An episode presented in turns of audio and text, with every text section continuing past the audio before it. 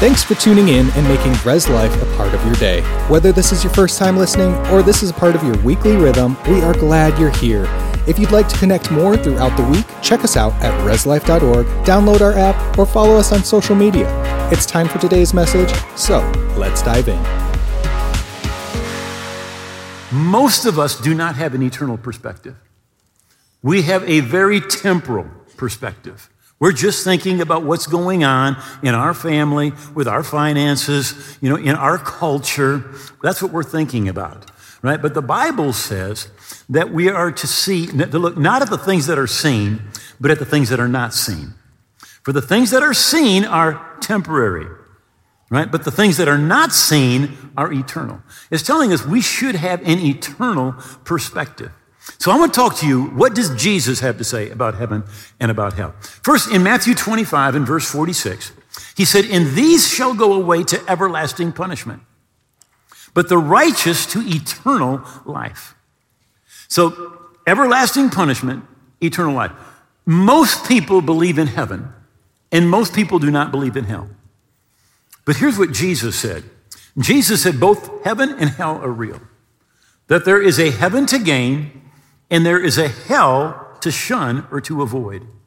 And he made this statement everlasting punishment, eternal life. The word everlasting and the word eternal in the Greek are the exact same word. In other words, Jesus said the length of time that heaven lasts and the length of time that hell lasts are the same. You cannot have an eternal heaven if there's not an eternal hell. Now, this does not excite me. This is, this is literally, this, if there was one doctrine in the Bible I wish was not true, this is it. I wish there was not an eternal hell, but there is. There is. Jesus makes it extremely clear. In Romans chapter 1, it says this Therefore, God also gave them up to their uncleanness. He gave them up, one translation says, to their desires. Right? In other words, when people refuse to go God's way, God says, well, then go your way. Go your way. And ultimately, everybody gets what, what they really want. We can surrender to God, right? And then we're going to go God's way and receive what He has purchased for us. Or we can go our own way, but it is an eternal separation from God. Uh, most of you have heard Rick Renner speak. Uh, Rick has been here over 30 times as a guest, Greek scholar, and he has been translating the New Testament. He's going to be coming out with his own translation of the New Testament. And uh, here's what he, I've got his copy of Second Thessalonians, verse, chapter 1, verse 9.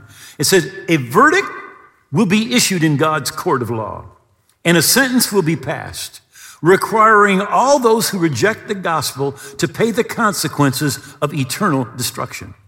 This does not mean they will cease to exist. However, in eternity, they will lose the meaning of existence or the meaning of purpose, right? You see, the Bible tells us in Revelation 4:11, "In for his pleasure you were created. You were created for relationship with God. But if you reject God in eternity, you will be separated from him, right? You, you will be separated from really the meaning or the purpose of your existence. For they will be separated from the presence of the Lord, far removed from his glory. And it will be too late for his mighty strength to reach down to save, rescue, and deliver them. So I want to take us to Luke chapter 16, where Jesus talks more about eternity than any other place. What happens when a person dies? Well, Jesus literally rips back the veil and said, This is what happens. Luke 16, 19. There was a certain rich man who was clothed in purple and fared sumptuously, or in fine linen, and fared sumptuously every day. But there was a certain beggar named Lazarus, full of sores, who was laid at his gate, desiring to be fed from the crumbs which fell from the rich man's table. Moreover, the dogs came and licked his sores. So it was the beggar died and was carried by angels to Abraham's bosom or to Abraham's side. The rich man also died and was buried. And being in torment in Hades, he lifted up his eyes. He saw Abraham afar off and Lazarus in his bosom or at his side. And he cried out and he said, Father Abraham, have mercy on me And send Lazarus that he'd put the tip of his finger in water and cool my tongue, for I'm in torment in these flames. But Abraham said, Son, remember that in your lifetime you received good things, likewise Lazarus evil things, but now he's comforted and you're tormented. And besides all this, between us and you, there's a great gulf fixed, so that those who want to pass from here to you cannot, nor can those from there pass to us. Then he said, I beg you, therefore, Father, that you'd send him to my father's house. And he goes on and he says, I have five brothers. And send Lazarus to talk to my brothers, lest they also come to this place of torment. Right? Uh, let me just say this no one who has ever experienced hell wants anybody else to be there.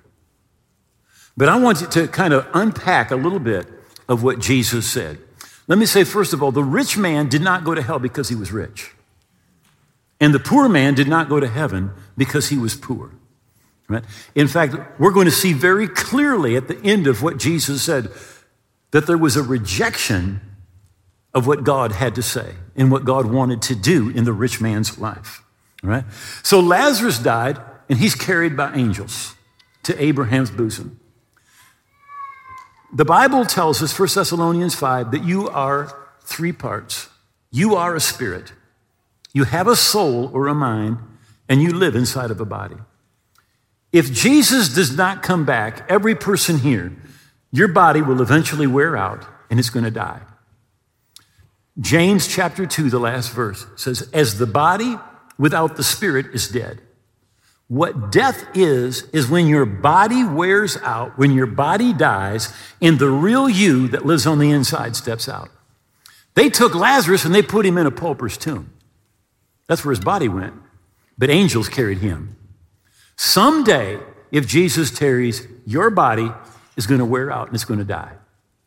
And when it does, the real you that lives on the inside is going to step out.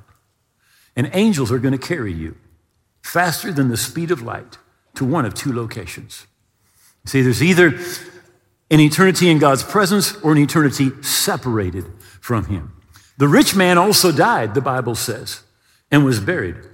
But in Hades, he lifted up his eyes. They put his body in a pauper's tomb.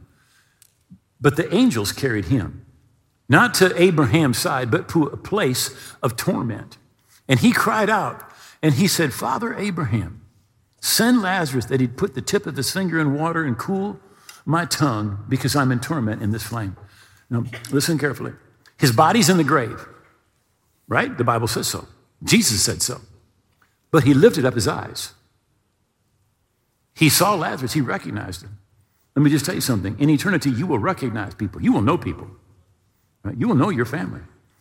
The Bible talks about the patriarch Jacob dying. And this is what it says He was gathered to his people. You caught that? He was gathered to his people. When someone dies, we do a memorial service. And it's a time of grief. It's a time of sorrow because you're not going to see him for a while. But you need to understand that in heaven, there's a party. Got that? Your relatives that are in heaven, they're waiting. You get there, they're going to go, ah, you made it. We were wondering. and we have got some stuff to show you. This is awesome. You are going to be gathered to your people. You're going to be gathered to your people. Heaven is a place of reunion. Heaven is a place of elite company.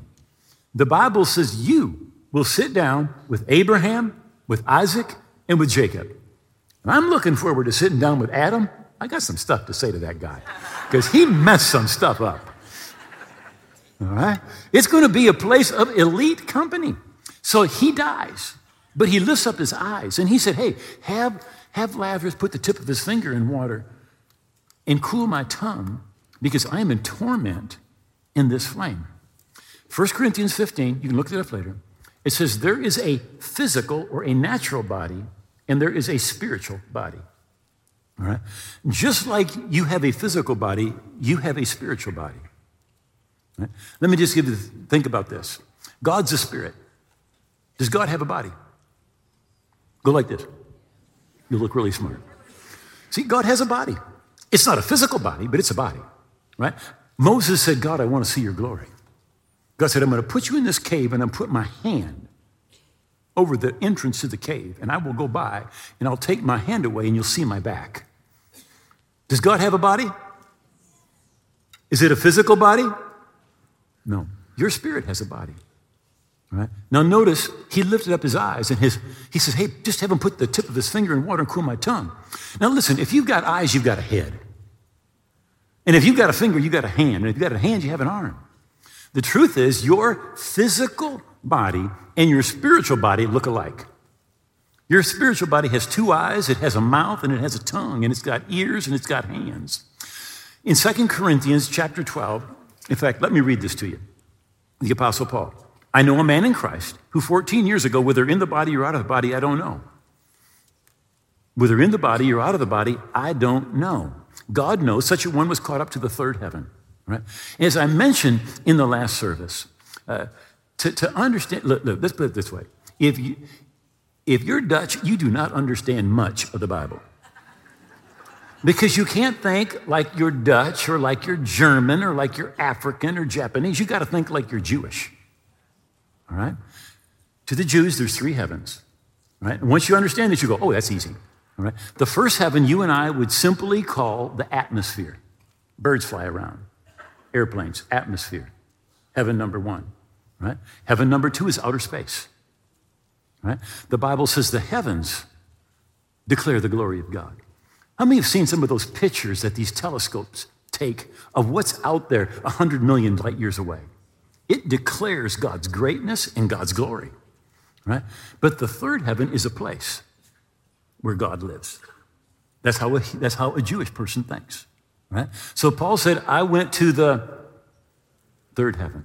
It's not like if you're bad, you get to the first heaven. And if you're a little better, you get to the second heaven. And if you're really good, you get to the third heaven. No, no, no, no, no, no. That's not it at all. There's just one, right? There's just one where God lives. Okay, so he's caught up to the third heaven. Then he says it again I know such a man, whether in the body or out of the body, I don't know. So he goes there and he says, I saw things and I heard things it is not even lawful for me to talk about. Right? But here's what I want you to notice He went, but he didn't know if he had his body or not. You would think, well, if you went to Meijer's without your body, you'd miss it, but you wouldn't because you'd be just as much you. Someday, when your physical body dies, the real you will step out. And the real you is a spirit and has a body. And you'll look down and you'll go, wow, I wore that one out. Right? James, again, chapter 2, last verse. As the body without the spirit is dead. What is death? It's when your physical body dies and the real you that lives on the inside steps out. Right? That's what death is. I think it's interesting. I, I just read this this week right? The number one fear that people have is the fear of public speaking. The second greatest fear is the fear of death. So, in other words, at a funeral, they would rather be in the casket than doing the eulogy. That's pretty crazy. That is pretty crazy. Right? But when you understand that death is not the end, see, when your physical body dies, you're simply going to step out of this natural realm into the spiritual realm. And the spiritual realm is not less real. The spiritual realm created the natural realm. It was here before the natural realm ever existed, right? So the beggar dies. He's carried by angels to Abraham's side. The rich man also died and was buried. And in Hades, he lifted up his eyes. Now, notice the Bible says in Hades. In fact, he, he says, Abraham, Send Lazarus, let him put the tip of his finger in water and send him over to me. Right? Now, there's two places that are mentioned in this story that Jesus tells. And I say story, this is a true story. Right? Jesus tells us the guy's name. This is not a parable. This is something that actually happened. Right? But now Jesus said this. He said, like Jonah was three days and three nights in the belly of the great fish, so the Son of Man will be three days and three nights in the heart of the earth. Romans chapter 10. What is it but that he ascended, but that he first descended into the lower parts of the earth? Right? Jesus, how many remember the Apostles' Creed? What does it say? He descended into hell or Hades. Right? When Jesus died, he descended into this place. All right? So, in the center of the earth, in fact, we got a little picture of it here. All right? There are two compartments. One is called Abraham's bosom, and it simply means you have a place next to Abraham. It's also referred to in your Bible as paradise or captivity.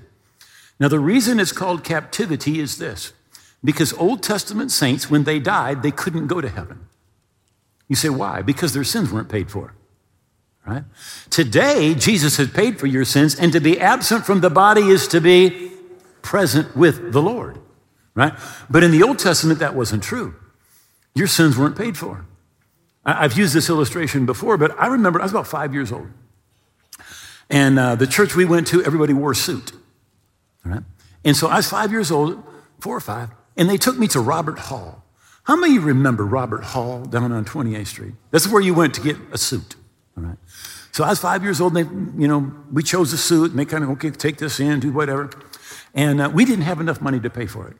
Right? And this was before credit cards. And so my parents, I think it was 20 bucks, but my parents gave $10. And Robert Hall kept the suit and they called it layaway. All right? And I don't know if it was three, four weeks later, we had the money and we went back and got my, paid for it and got my suit. All right? When people died in the Old Testament, God put them on layaway. He hadn't paid for them yet. They couldn't go to heaven. But there was this place, this compartment called paradise, called captivity. Why is it called captivity? Because they're captives. They can't escape to get to heaven because their sins haven't been paid for. All right? So, what the Bible tells us is this in Ephesians chapter 4. When he ascended on high, Jesus, he led captivity captive. Some of your translation says he had a train of captives. Jesus took everybody that was there on, next to Abraham and he took him to heaven, right? And he gave gifts to men. Now, he ascended, verse 9. What does it mean but that he first descended into the lowest parts of the earth? Right? He descended. Again, Jesus died, Apostles' Creed, he descended into hell or Hades, right? But he paid for your sin. He defeated death sin and the devil. He went over to the righteous side and said, Your sins are paid for. Let's go home. And he took everybody. He had a train of captives. And when he arose from the dead, he did not arise alone. Right? Matthew 27. And the graves were open, and many bodies of the saints who'd fallen asleep were raised. And coming out of the graves after his resurrection, they went into the holy city and appeared to many. You see, when God raised Jesus from the dead, he made sure nobody thought he could only do that for Jesus. He didn't just raise Jesus from the dead, he raised many people that had been buried around Jerusalem. Right? The Bible refers to this in 1 Corinthians chapter 15 as the first resurrection. And then it says those that are his at his coming, right? The next resurrection is when Jesus comes back, right? 1 Thessalonians chapter 4 says, when Jesus comes back, the dead in Christ will rise first.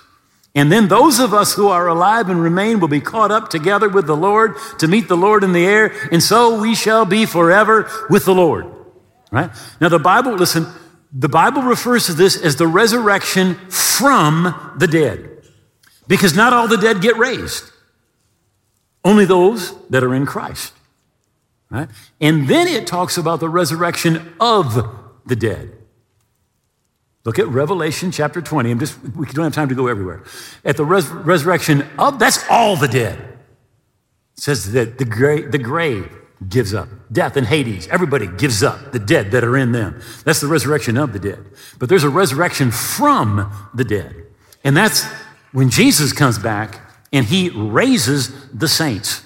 And again, that is referred to in your Bible as the first resurrection. Right? So, when someone dies, the spirit leaves the body, and instantly you are carried faster than the speed of light. You are carried by angels to one of two locations. Nobody stays and haunts a house. Nobody comes back to pay for their sin. You aren't coming back as a cat or as a cow. right? If you could pay for your sins, Jesus would never have come to pay for your sin. He said, God, if there's any other way, do it that way. There was no other way. There was no other way. Um, I was reading a, a magazine that my, my wife had on gardening several years ago. And in this gardening magazine, it talked about channeling, right? And they said there are people that have died thousands of years ago, and they are ascended masters. And you need to open yourself up and contact them, and they are going to teach you how to live. That's a bunch of baloney. All right? All right? And there are spirits, but they're demon spirits. And the Bible calls them familiar spirits. You'll, you'll find the term familiar spirits. They're referred to as familiar spirits. They're demons, and they're familiar about things about you and about your family. And they'll tell you things that your dead relative knows. And you think, how could anybody else know? Well, demons know. All right? And they will try to deceive you. In fact, the Bible talks about that's what happened to King Saul. Right? He thought he was going to go and talk to Samuel, bring him back from the dead and talk to him. Right? But the Bible tells us that he died for consulting a medium, one with a familiar spirit, to inquire of it. Who did he inquire of? A familiar spirit, a demon spirit. It was not Samuel, right? Dead people do not talk to you. All right? They're either in heaven or they're in this place of torment from which there is no escape. Right? Now, Jesus said, I'm the way, the truth, and the life. And no one, who? No one can come to the Father except through me. What Jesus is saying is this that all the good things that you could do or I could do could never save you. Many people, many Untold millions of people literally believe that judgment days like this, there's a scale in heaven. And if you have more good works than bad works, you slide into heaven. But if you have more bad works, you're going to slide into hell. Jesus said this all of your efforts and all your good works can never save you. He said, No one comes to the Father except through me. He said, I came and I paid for your sin. I shed my blood I died on that cross as a sacrifice to pay for your sin. And I am the only way you can be right with God. Now, in between services, uh, I was out in the foyer and somebody came up to me and they said, What about children? And that is a great question. What about children? Right? Rome, I said to him, it says Romans chapter 7, right? This is what it says. It says verses 9. The Apostle Paul is speaking. He says, I was alive once without the law. The law came, sin revived, and I died. Now you notice he said, I died, but he's writing this. How many know he's not dead? All right? So here's what he's saying. When you're born, you have a relationship with God. But some, at some point, the law comes. You understand, I shouldn't do this, and you do it. You choose to rebel. And what Paul said is at that point, my relationship with God died. I died. He didn't die physically, but his relationship with God died. So here's what this means that children are safe. Children are safe. And I don't know what the age of accountability is. Whether it's six, eight, ten, I don't know. I think it's different with every person. But at some point, people choose to rebel. And at that point, that relationship is broken all children are safe. They're safe, right? When David's son died, this is what David said. He said, I can't bring him back again. I shall go to him, but he will not return to me. Right? When somebody dies, we're going to see him again, but not right away. We're going to see him in heaven. All right? You're going to be gathered to your people. Again, it's appointed for a man to die once and after that, the judgment. Whether you're poor or rich, educated or illiterate, famous or unknown, death is the great equalizer. And this man, I'm sure he thought he was ready. Right? He had prepared his casket. They had the stone marker ready. Right? He thought, I'm ready for eternity. Right? And people really do think so often when you die, that's the end of the story. But it is not the end of the story. The Bible literally rips back the veil and says, It's not the end, it is the beginning. The Bible says, being in torment in Hades, he lifted up his eyes. Again, just two places to go. But the most horrifying thought, I've, thought about this, I believe that can ever enter the human consciousness is this I've died and I'm in hell. I've died and I am in hell. I've gone to hell, right? I've talked to people and they say to me, well, I just soon go to hell. All my friends are going to be there. We're going to party. You have no idea what you are talking about. Hell is referred to as the bottomless pit. See, what that means is this that in hell, you will continually have the sensation that you're falling, and you will be alone. And Jesus said, the only sound you're ever going to hear in hell is wailing and weeping and gnashing of teeth. It's not a party. Jesus said, the worm never dies, the fire never goes out. It's a place of torment, of loneliness, of regret, of falling, where you just constantly hear the sound of wailing and weeping and gnashing of teeth. That man thought he was ready, but he woke up, so to speak, to find himself in a place of torment. Every person that's here today, if, if you reject what God says to you about eternity, someday you will be in this place where this man is. He's been there for 2,000 years. But someday you will look back and you will say this you will say, I had an opportunity that day to change my eternal destiny. Right? And it's amazing to me how hard our society is in our hearts when it comes to thinking about eternity. We just kind of just laugh it off. Um, many of you know uh, Jeannie and I lived in Mexico for seven years. A couple of those years, we lived with the Otomi Indians.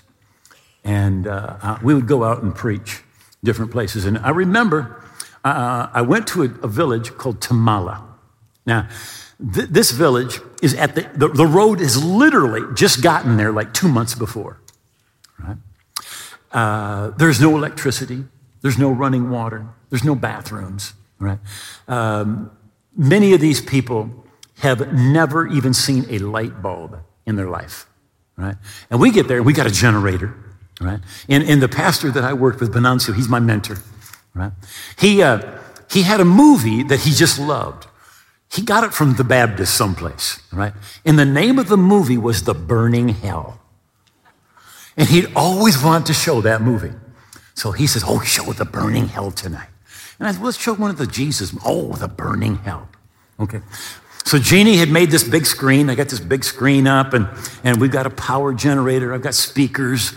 And uh, so we're showing this movie, The Burning Hell. And it's about these two guys that go and see the pastor, right? And the pastor talks to him about eternity, and they reject him, and they get on their motorcycles, and they're going down the road, and they get in an accident, and both of them end up in hell. All right? And there's the burning, and the demons are chasing them around hell. It's in the movie, all right? And I'm showing this movie in this place. Now, there's probably 500 people in the village. But from the surrounding villages, people have come walking because they, they, they heard that we're there. There may be as many as a thousand people.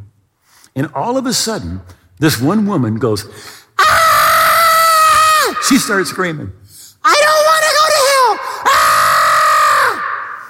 I kid you not. At least 50 more people just start going, ah! Ah! Help! Help! Ah! I got to stop the movie. Give an altar call. I'm not kidding. Everybody gets saved. it's amazing to me how many people today, they will hear this and they'll go, ah, I'll take my chances. Someday, someday, I'll get right with God someday. You know, but the truth is this that's the devil's favorite word. Someday, tomorrow. We'll do it someday. When, when the plague of frogs comes on Egypt, Moses goes to Pharaoh. And Pharaoh says, I want the frogs to leave. And Moses said, Well, you may have the privilege of deciding when the frogs leave. This is literally the dumbest verse in the Bible. Right?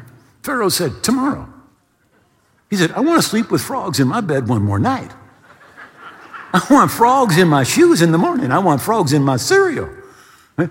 No, no, no, no, no. The devil will always tell you tomorrow. Right? But the Bible says today. Today is the day of salvation. Now, here's what's interesting. That rich man said, Hey, send Lazarus to my brothers. If somebody rises from the dead, they'll believe. And Abraham said to that man, No. He says, But they have Moses and they have the prophets. They've got the Bible. And he said, No, Father Abraham, but if one rises from the dead. And Abraham said, Even if one rises from the dead, they won't believe. The reason the rich man is in hell was not because he was rich. The reason he was in hell, because he said no. God's word, God's revelation, God's plan for salvation, I reject it. I'm going my way. When you say no to God, when you say no to His word, when you say no to His way of salvation through Jesus and His blood, you seal your eternity apart from God. Apart from God. See, God knew that you and I could not pay for our own sin. Every one of us deserve to go to hell, to be separated from God. But God loved you way too much. And He sent Jesus. He sent Jesus as your substitute. And Jesus went to the cross for you. In fact, if you were the only person that had ever lived, He'd have gone for you. And He shed His blood and paid for your sin. He literally went to hell, defeated death, sin, the devil, and the grave, and rose again as your substitute for you to show you and to me. the fact, the Bible says it this way you were raised because of or when he was justified. All right? The fact that Jesus was raised from the dead means you were justified. He was raised because of your justification or because you were justified. Jesus paid completely for your sin. To be justified means to be made just as if I'd never done it. That's what Jesus did for you and for me. He paid so that when we receive Him, surrender to Him, receive what He did for us, we're made just as if we had never, ever sinned.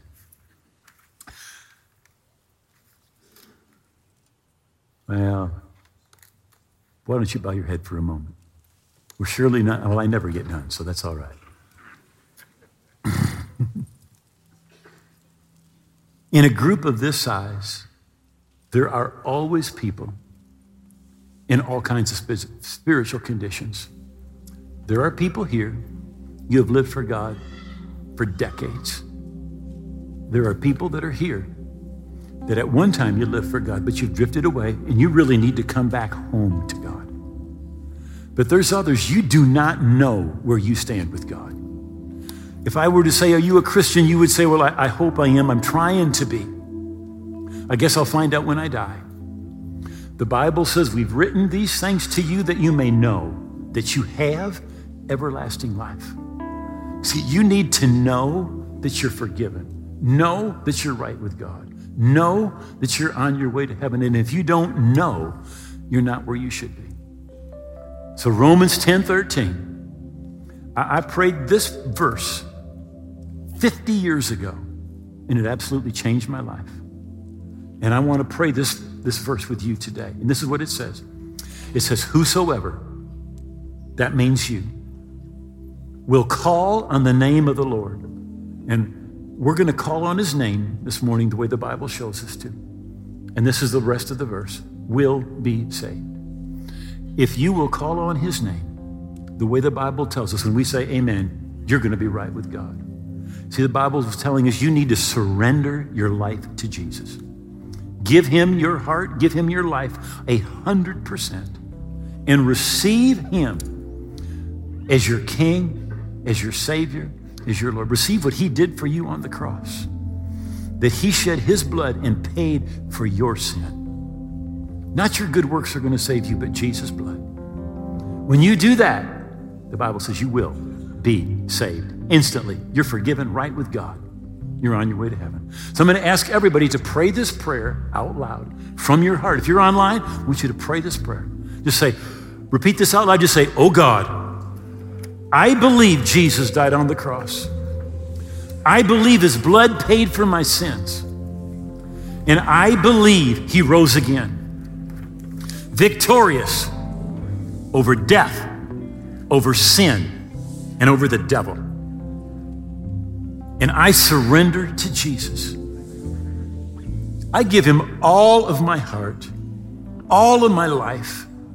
I receive him as my King, my Lord, my Savior. And I'm going to live for him. And I thank you, you've heard my prayer that my past is gone. I'm a part of your kingdom today and forever. In Jesus' name, amen. Thanks for listening. We hope you've been encouraged by this message. For more information, if you're in need of prayer or just want to connect with the community, go to reslife.org, follow us on social media, or email us anytime at reslife at reslife.org. We hope you have a blessed day, and we will see you again soon.